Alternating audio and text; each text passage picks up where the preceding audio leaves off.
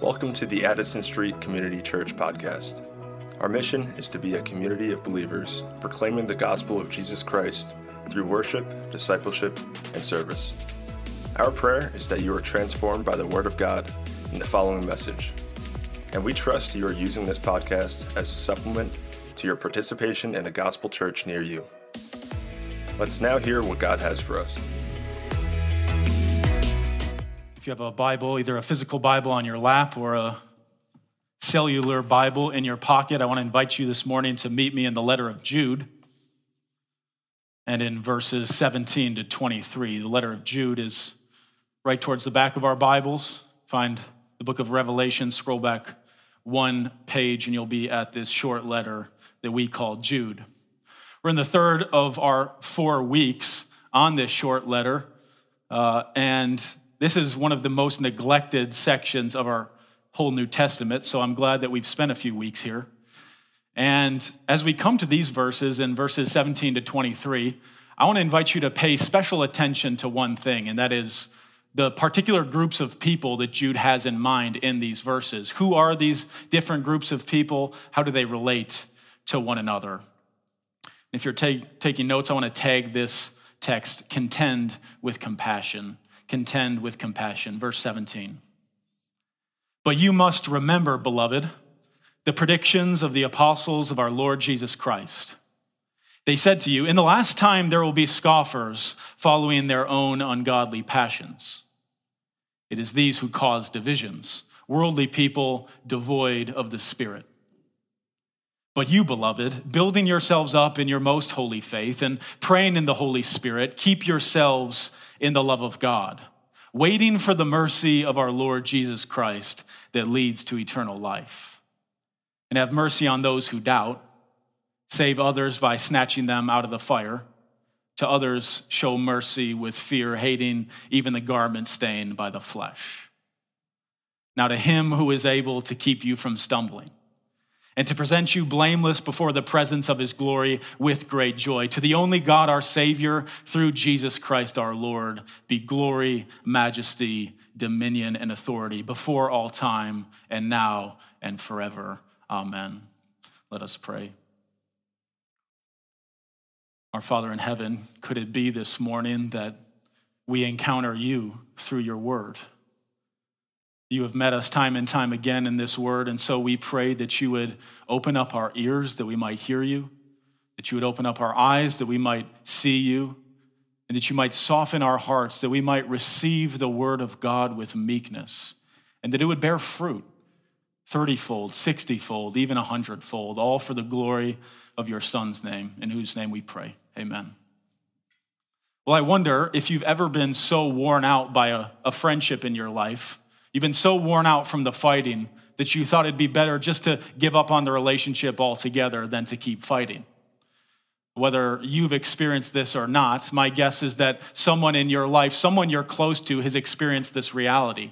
They're so sick of fighting. They're so worn down. There's so much uh, contentiousness in the relationship that they think it's better just to walk away from this friendship than to keep duking it out. These are sad realities. We as human beings, we were made for shalom. We were made for God's peace. And when you exist in a space that is so full of tension, so full of fighting, and this is the only thing that you're used to, it's easy just to walk away. It's a sad reality, but my guess is that someone or some relationship is coming to your mind. Well, well, here's the question. If, if this is true for human relationships, if this is true in our interpersonal relationships in life, could this be true about someone's relationship to the local church? Could this be true about how someone relates to the body of Christ? You know, everyone has a relationship with the body of Christ. Everyone has a relationship, positive or negative, with Christ's body. And the question is could someone experience so much fighting in a church, so much tension, so much antagonism that they think it's better just to walk away from the church altogether than to keep fighting day in and day out with these people who call themselves Christians? If it's a sad reality to have this kind of tension with human relationships, how much sadder is it, is it if someone walks away from a relationship to the body of Christ? The church, too, it was made for shalom. It was made for the peace of God. We're not meant to live in a church that is full of antagonism. And I think, again, we might know people who've walked away from a relationship to the body of Christ on the basis of disunity. So we don't want that. But at the same time, the whole reason why Jude is writing this letter is because he wants the church to do what? To contend for the faith that was once for all delivered to the saints. So, on the one hand, we don't want to be antagonistic, contentious. On the other hand, Jude is saying, look, you got to contend for the gospel that was once for all delivered to the saints. So, here's the question How do we do the thing that Jude's telling us to do, namely contend, without being contentious? We need to do both. We need to contend, or else we don't exist as a church. We simply exist because we are a gospel centered church. This is the way the church has always existed. So, how do we contend without being contentious? I think Jude wants to give us a simple principle this morning, a simple maxim of sorts, and it's this that a contending church is not a contentious church. This is the maxim. He says, You can take this to the bank. Here's what we need to know about the church of God that a contending church, the thing that we're supposed to be, is not a contentious church.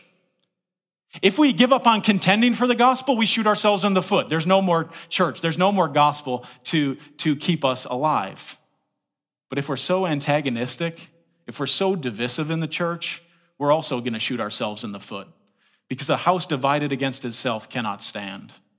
So you, so you say, okay, what's the difference between a contending church and a contentious church? A contending church fights for something, they, they stand for something, whereas a contentious church is always against everything. They're just looking, what can we be against? A contending church promotes the gospel, but a contentious church forgets about the gospel because they're so consumed with fighting one another. A contending church, it's full of brotherly and sisterly love. There's joy, there's affection, there's warmth in the fellowship. But a contentious church, it turns friends and family into enemies. It turns the people that we should be hugging into enemies. Finally, a contending church is on mission. A contending church knows why it exists, it, lives for a purpose. But a contentious church, it's one of the fastest ways a local church can die. So if we don't get this right, do you, do you see the risk already? If we confuse contending with being contentious, we'll actually miss out on our whole mission. So you might say, okay, Eric, that's a nice little maxim, you know, a, a, contending church. It's not a contentious church. But what does this actually mean? How do we actually live in this tension and in this balance? Well, in order to contend for the gospel, Jude, as, as we've established, the half brother of Jesus, I think he wants to give us three final words. Three final words about three different groups of people in the church. And here are the three words. This is how we're going to trace a line through this text. He first says, remember, and then he's going to say, remain, and then he'll tell us to rescue. Remember, remain, and rescue. And here's how we'll spend the remainder of our time. Well, his first word is about ungodly church people and the word is remember in verses 17 to 19. Look again at our text. But you, beloved, but you must remember, beloved, the predictions of the apostles of our Lord Jesus Christ.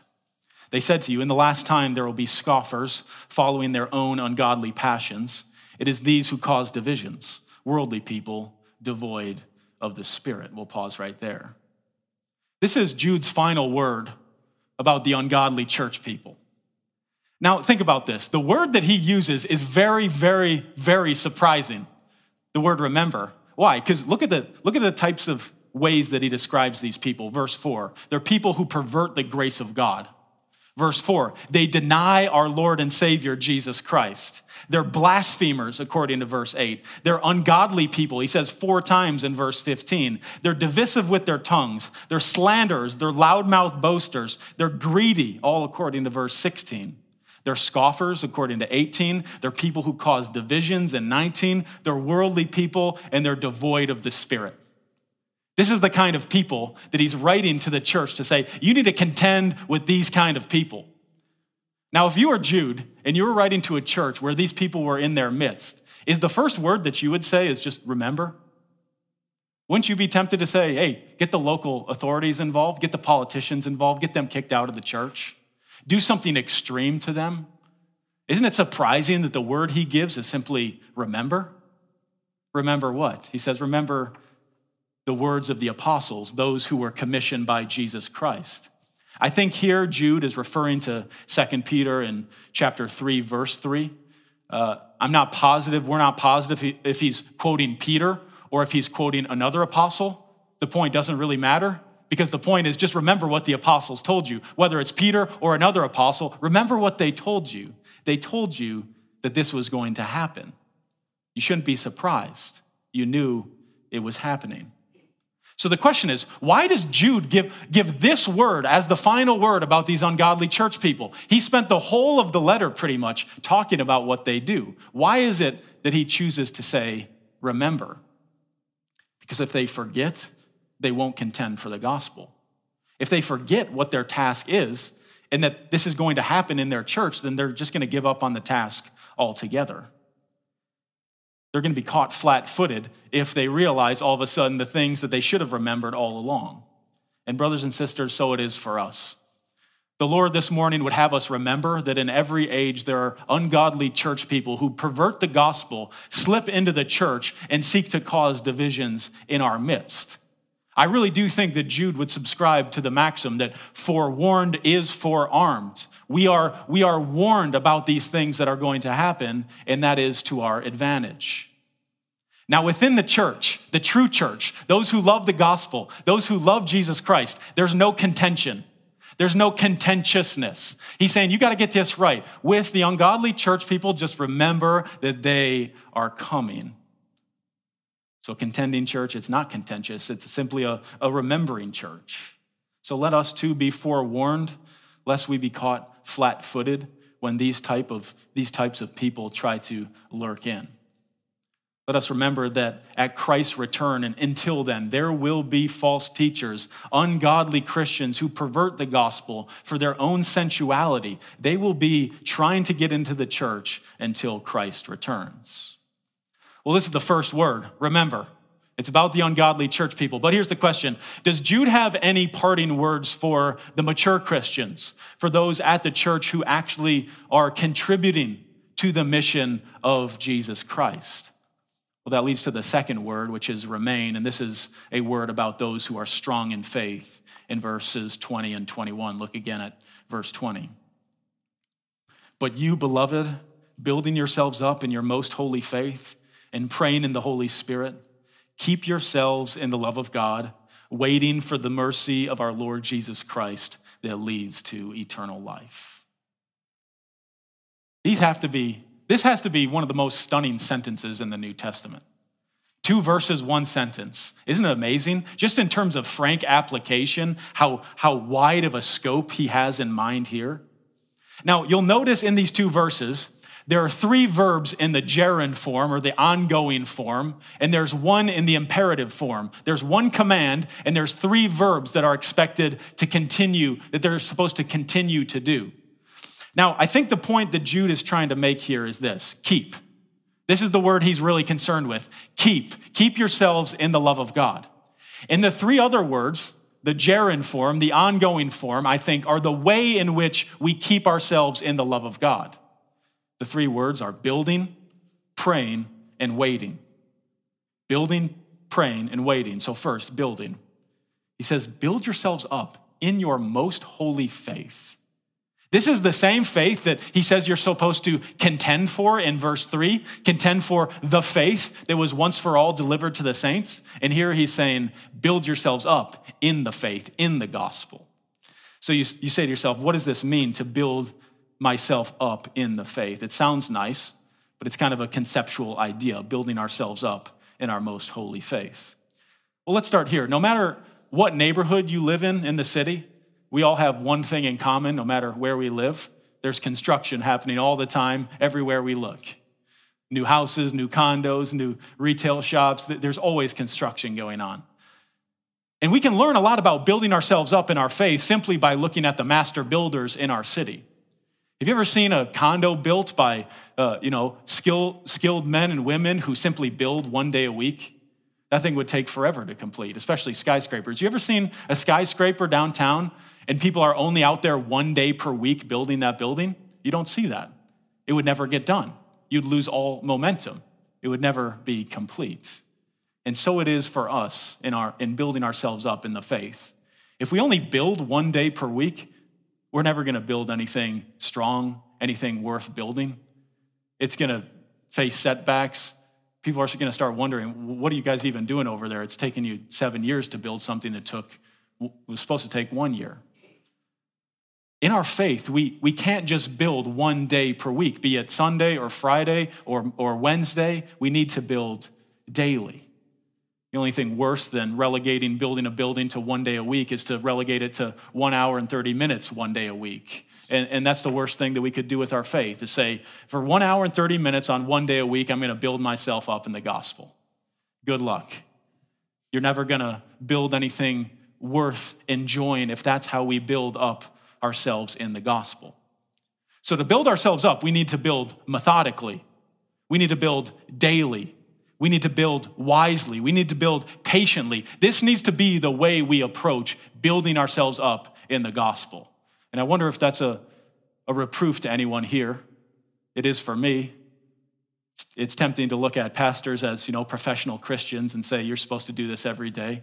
But even for me, it's a, it's a convicting thing to say this is something we're supposed to be constantly and methodically building day in and day out. I simply ask you, is that reflective of, of your faith?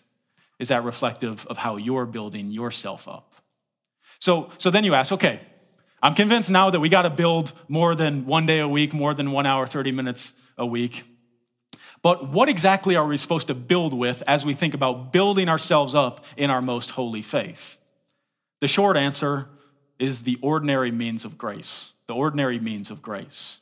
The ordinary means of grace have extraordinary power, and they have an extraordinary track record for being great tools, great building blocks for strong Christians. These are, these are the things that if you look at someone, you say, that's a real man of God, that's a real woman of God. I almost guarantee you they use these five building blocks first fellowship fellowship, Christian friendship. This is the first building block for building ourselves up in our most holy faith is rich Christian fellowship. These are gospel people, and gospel people help us build ourselves up in the gospel faith. Good friends in Christ are among the greatest blessings that God can ever give us. Christian fellowship. I know sustaining and building rich Christian fellowship is it's time consuming Oftentimes it's challenging. You might not even know where to begin. And if you feel like you're at a lack in your life of rich Christian fellowship, can I just encourage you to pray even now as we're looking at God's word that He would give you not just one good Christian friend, but a family that you can have Christian fellowship with. That's the first tool, first building block. Second building block, the sacraments. The sacraments. God gives us baptism and the Lord's Supper as building blocks for our faith. When you come to this meal, do not come out of rote religion. Come knowing that this has the power to build you up in your faith. When you think about baptism, you say, How could that be a building block? Well, that's so foundational. That, that's, in some sense, the floor of your Christian obedience is to say, This water said that I used to be this way, and now I am in Christ. I am a new man. I am a new woman. These are practical, these are building blocks as we think about building ourselves up in the faith. That's the second building block. Third, prayer. We'll get here in a second as we look at the phrase praying in the Spirit, so I'll just leave it at that. It's a solid building block, prayer. Fourth, meditation on the scriptures. Meditation on the scriptures. I intentionally didn't say scripture reading. It's not good enough simply to read the scriptures, but we need to meditate on them. We need to, uh, blessed is the man who meditates on the law of the Lord morning and evening and all day. We need to meditate on the scriptures. Oftentimes that will look simply like reading the word, but often it's storing it in our heart and meditating on it as we go about our day. You say, I don't, I don't like to read. Well, my guess is you read a lot of news or a lot of books that might not be the Bible or something else. So is it really you don't like to read or you don't like God's book? If you can't read, which that might be you, there are amazing audio Bibles out there that you can listen to when you work out and when you lie down and when you rise and when you walk by the way. These are things that are accessible to us, audio Bibles. I commend Streetlights to you. I commend the Dwell Bible app to you. We need to be meditating on the scriptures because the scriptures are the manger in which the gospel lies. If we don't look at the manger, we're not going to find the gospel and we're not going to build ourselves up. That's the fourth building block meditation on the scriptures. Fifth building block is service. This is how we build each other up in the, in the faith, and this is how, in the meantime, we also build ourselves up, is by serving our brothers and sisters in Christ. This is the gospel made flesh, so to speak. This is the gospel working itself out in the life of the church. If you give yourself to these five things methodically, systematically, daily, I guarantee you, you grow as a Christian. You can take that to the bank. Come back to me in three months, say, for the last three months, I've pretty much consistently been giving myself to sacraments, fellowship, word, prayer, service. And if you can't say that you've grown, I don't know what I'll do, but I'll do something to make it worth it if you come back to me. These things work.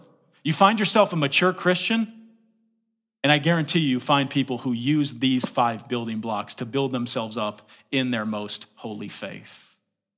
Here's the point as we build ourselves up in the love of God, we keep ourselves in the love of God. This is one of the ways we just we hang out in the love of God as we build ourselves up. Well, second, if that's the first way we stay in the love of God, then here's the second way. Praying in the Holy Spirit. Praying in the Holy Spirit. I wish I could preach a back to back sermon this morning and just do a sermon on this phrase, praying in the Holy Spirit. What a phrase. Let me try to draw some general conclusions about what this means praying in the Holy Spirit. Here's, here's how I think we should start praying in the Holy Spirit is prayer that is prompted by the Spirit, conscious of the Spirit, sustained by the Spirit, guided by the Spirit, and used by the Spirit. Let me just say a brief word on all of these. It's prompted by the Holy Spirit. The best advice I've, some of the best advice I've ever been given is a man who told me, anytime you feel the Holy Spirit prick your heart to pray, stop whatever you're doing and pray. Because how often do these, do these, you know, prickings come? Probably not as much as we'd like. So don't overlook them when they come. When it's prompted by the Holy Spirit, pray. This is what this is one of the building blocks of praying in the Holy Spirit. It's also conscious of the Spirit. We don't, we don't heap up empty phrases to some abstract deity who's not present. We, we must, in the balance of our mind, have the reality that God is always with us. He is for us, He's present with us. We need to be conscious of the Spirit. It's also sustained by the Spirit. I maintain that the highest ethic in the New Testament is the command that we pray without ceasing. Find me someone who who prays without ceasing, and I guarantee you, you find someone effective for the kingdom of God. Sustained by the Spirit, guided by the Spirit, according to the will of the Spirit, which is, in, which is revealed in the sword of the Spirit, the Word of God. And finally, praying in the Holy Spirit is used by the Holy Spirit. God takes our prayers and applies them to His world to actually accomplish things for His kingdom. This is no empty religious experience. This is the tool God has used to press his kingdom forward, praying in the Holy Spirit. Brother, sister, do you know anything of this kind of prayer? Does this resonate with you? Is this how you would characterize your own prayer life? This is one of the key ways we keep ourselves in the love of God is praying in the Holy Spirit. Now, I think we get a snapshot into some of these characteristics in the book of Galatians and in chapter 4. The Apostle Paul writes to a church, he says, Because you are sons, God has sent the Spirit of His Son into our hearts, crying, Abba, Father. Now, because God has sent His Spirit to us and the Spirit lives in us, the Holy Spirit cries out from within us to our Abba, to our Father, to our Daddy. This is what it means to pray in the Spirit, is to cry out to God, to experience intimacy, joy, and wonder at the fact that He is our Father. Praying in the Holy Spirit. This is how we keep ourselves in the love of God. Third and finally, the last gerund verb, the last ongoing verb is waiting. Waiting for the mercy of our Lord Jesus Christ that leads to eternal life. Friends, good news. Mercy is ahead. Mercy is ahead for the church of Jesus Christ. The full experience of the kingdom will be experienced when the king returns. There's no other way that we could experience the fullness of the kingdom if the king isn't present. And mercy is ahead when the king is going to return. But at the same time, I intentionally overlooked something in verse 17 that's critical. In verse 17, Jude says, The apostle said, In the last time, these scoffers are going to come, following their own ungodly passions. And now Jude is saying, Look, these, these scoffers are in your presence. The, the apostle said, In the last time they're going to come. And Jude's saying, Now they're in your presence, as if to say, What? Right now we're in the last time. So, Jude, on the one hand, he says, We're in the last time. This is the end of the ages. Ever since the ascension of Jesus Christ, he has ushered in the last time. Don't let anyone confuse you about that. We are in the last time. The apostles all believe that. But Jude also has a very balanced view of the end times. Because on the one hand, he says, You're in the last time. On the other hand, he says, We're waiting for the mercy of our Lord Jesus Christ. Already? Not yet. Already? Not yet. We're waiting for the king. And when the king arrives, he will arrive with mercy. All of the apostles have an eschatology, a theology of the end times that is balanced like this. So here's the question What's going to happen when Christ returns? I think Pastor Will concluded this substantially and persuasively last week. Those who pervert the gospel and who do not love the appearance of our Lord Jesus Christ will be raised to eternal conscious torment. You want, you want the doctrine of eternal conscious torment? I invite you to con- continue to read the letter of Jude. It's there, even in this short letter. Some will be raised to eternal damnation, others will be raised, what does Jude say? To eternal life. To eternal life. Great news, good news. Eternal life is ahead for those who contend for the gospel. And as we wait patiently for the mercy of our Lord Jesus Christ, God develops character in us so that we're fit to enter into the joy of our master. So when we add these three things together, building ourselves up in our most holy faith, praying in the Holy Spirit, waiting for the mercy of our Lord Jesus Christ, what happens? We keep ourselves in the love of God.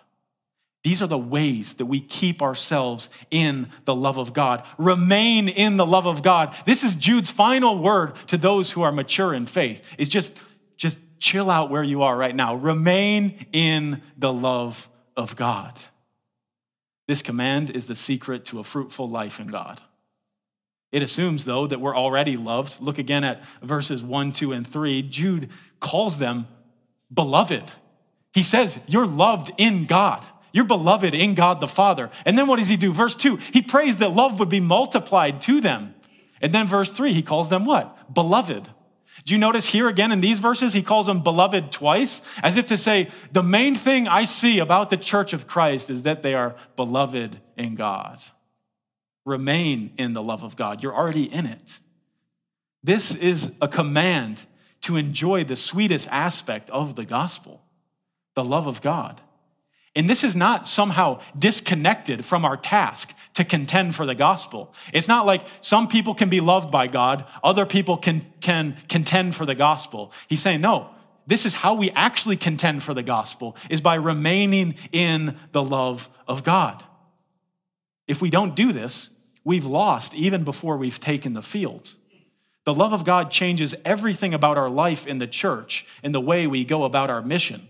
So I think Henry Nouwen is exactly right when he says, when we are securely rooted in personal intimacy with the source of life, it will be possible to remain flexible without being relativistic, convinced without being rigid, willing to confront without being offensive, gentle and forgiving without being soft, and true witnesses without being manipulative. If we remain in the intimate love of our Father, we can be all these things at the same time. We can contend without being contentious. We can fight for the gospel without having all of the infighting in the church that actually shoots us in the foot. This is the effect, I think, in this quote of a life lived in the love of God. This is how we contend for the faith without being contentious. because we contend from a place of deep love in God and for God. And by the way, I would be remiss to overlook the fact that we have such a great Trinitarian few verses here. In such a short amount of time, we have praying in the Holy Spirit, we have kept in the love of God, we have waiting for the mercy of our Lord Jesus Christ. When we operate as a church the way we're supposed to, we enter into the life of the triune God.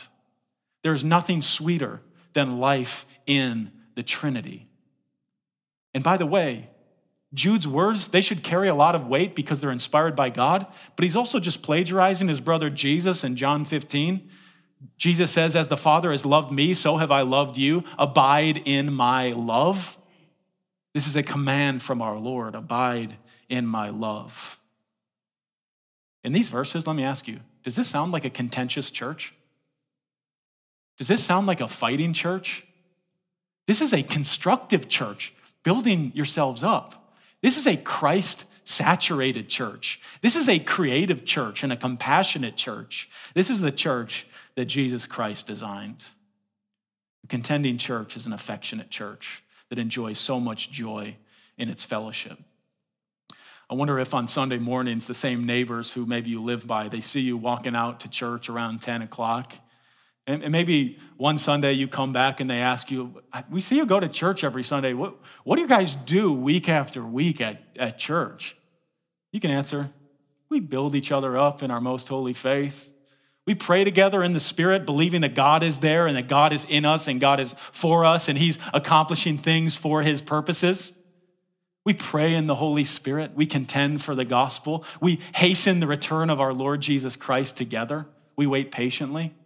Doesn't that sound delightful? Who would ever want to miss that? This is not a contentious church, it's a Christ saturated church. Oh, that we might invest in each other the way that Jude has in mind here. Are you building? Are you building yourself up in your most holy faith? Are you praying in the Holy Spirit? Are you waiting for the mercy of our Lord Jesus Christ? Do you want anything more in life than for Jesus Christ to return? It often proves to be such a helpful barometer for where our heart's at with Jesus Christ. Well, that's the second word. First word, remember. Second word, remain. The third word is probably the most important contextually, even though it might be uh, also surprising like the first word. Contextually, uh, the word is rescue, verses 22 to 23. And this is a word for those who are weak in faith. If 20 and 21 were for those who are strong in faith, and 22 and 23 are for those who are weak in faith, immature Christians. Let's read again. And have mercy on those who doubt. Save others by snatching them out of the fire. To others, show mercy with fear, hating even the garment stained by the flesh. First group of people he has in mind have mercy on those who doubt. Have mercy on those who doubt. What does this mean? I think the group of people that Jude has in mind are those people who are wavering under the influence of false teachers. Those who are wavering under the influence of those who have been perverting the gospel and teaching another gospel. They're maybe naive, maybe they're deceived, maybe they're ignorant, maybe they have honest wrestlings with the gospel. They doubt. He says, Don't contend with these people. Have mercy on them. Don't be contentious with these people. Have mercy. Have compassion on them. The church needs to be a place of mercy for those who are honestly wrestling with the gospel. I wonder if our church is described that way as a place of mercy for those who honestly want to come wrestle through the gospel and its implications. So, Jude, I think he's given us a warning. He's saying, don't confuse those who have honest doubts about the gospel with those who are perverting the gospel. Don't confuse these people. Don't confuse the weak with the willing. Those who really want to be stronger in their faith, they, they don't will for themselves to be weak in the faith, but they are. Don't confuse these people. He's saying, don't become a heresy hunter. Don't confuse the person who, who doubts with the person who's actually a heretic. There's heresy hunters all over the place, friends. You go on YouTube, a heresy hunter will find something wrong with every preacher under the sun. Here's how you identify heresy hunters they have no connection to a local church. They go around from church to church looking for something in the preacher to say that's heresy. They're not connected to a local church. They have no joy in their life because they're disconnected from the God of joy. They're the only ones who have the truth, the whole truth, and nothing but the truth, lest they actually be brought to the pulpit and everyone starts contending with what they're saying. Because God alone has perfect and pure speech. He's saying, don't become a heresy hunter. If you're a heresy hunter, can I invite you to chill out and stop doing that because it doesn't bring God glory? It doesn't bring God glory. The church is supposed to contend without being contentious. Let's not confuse those who are weak with those who are willing. Someone can find an issue with everything that a human says. They should, because God alone is fully true. We are all riddled under sin. Oh, and by the way, you've received mercy, verse 2. And you're waiting for the mercy of our Lord Jesus Christ, verse 21. So, who are you, a recipient of mercy, to not have mercy on those who doubt? Second group of people save others by snatching them out of the fire. This, I think, is a new group of people in Jude's mind. I think this is an exception to the immature Christian category because I don't think these are Christians at all. They're not weak Christians, but those who don't know Jesus at all, those who appear to currently be under the judgment of God. I think this is a different group than those who are perverting the gospel of our Lord Jesus Christ. This is a group to be distinguished from them. And he's saying this deserves a full blown frontal approach. Save them by snatching them out of the fire. Here's a great image of what it means to contend for the gospel. Take your bare hand, reach into a fire, and, and snag someone out of there. You're going to get burned, it's going to hurt, but this is what it means to contend for the one who was crucified for us.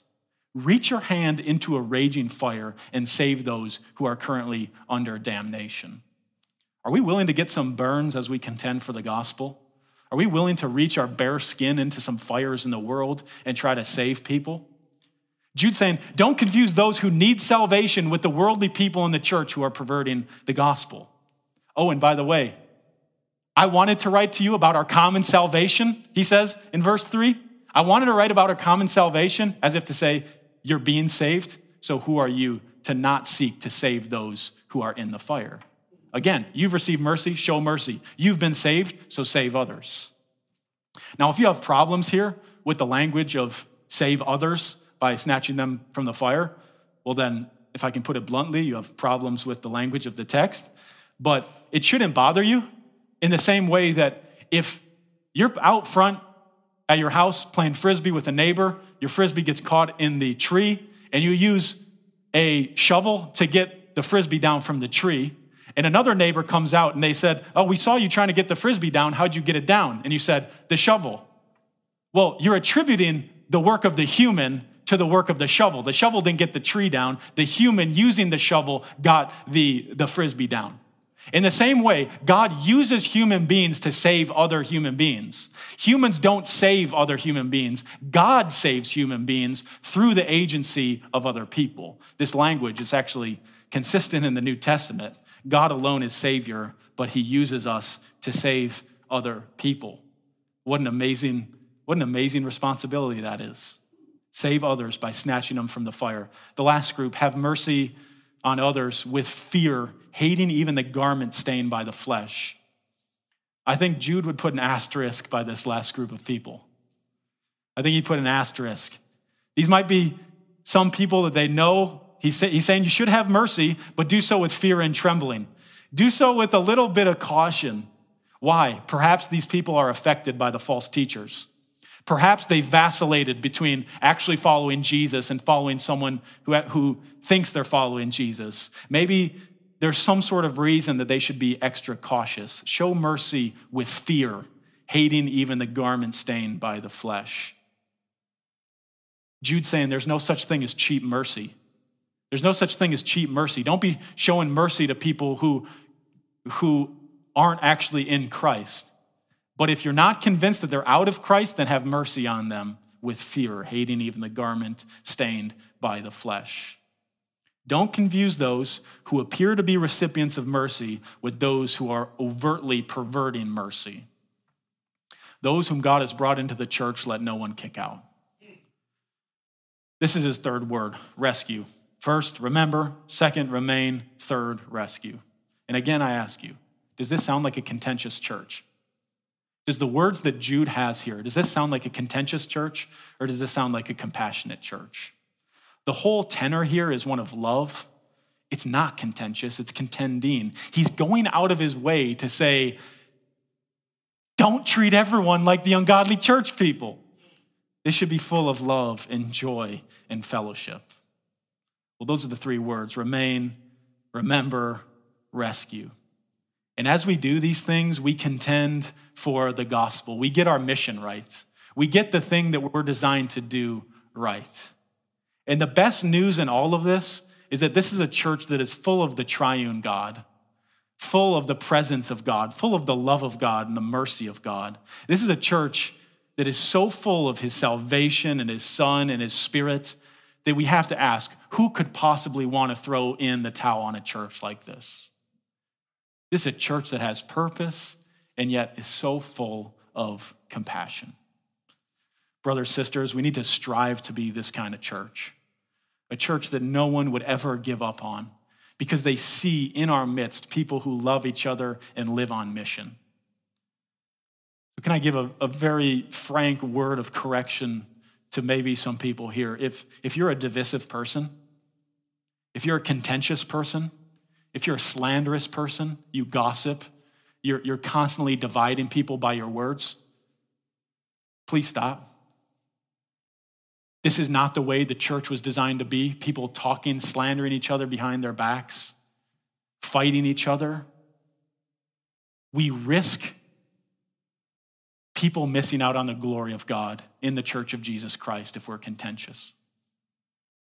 But at the same time, as we are filled with compassion, we must continue to contend because God has entrusted us with the gospel that was once for all delivered for us, that we might extend it to others, show mercy to them, that they might experience salvation. Thank you for listening to the Addison Street Community Church podcast. We hope you are encouraged by God's word, and for more info, for joining us for a worship service, for taking your next steps with us, please visit asccchicago.org.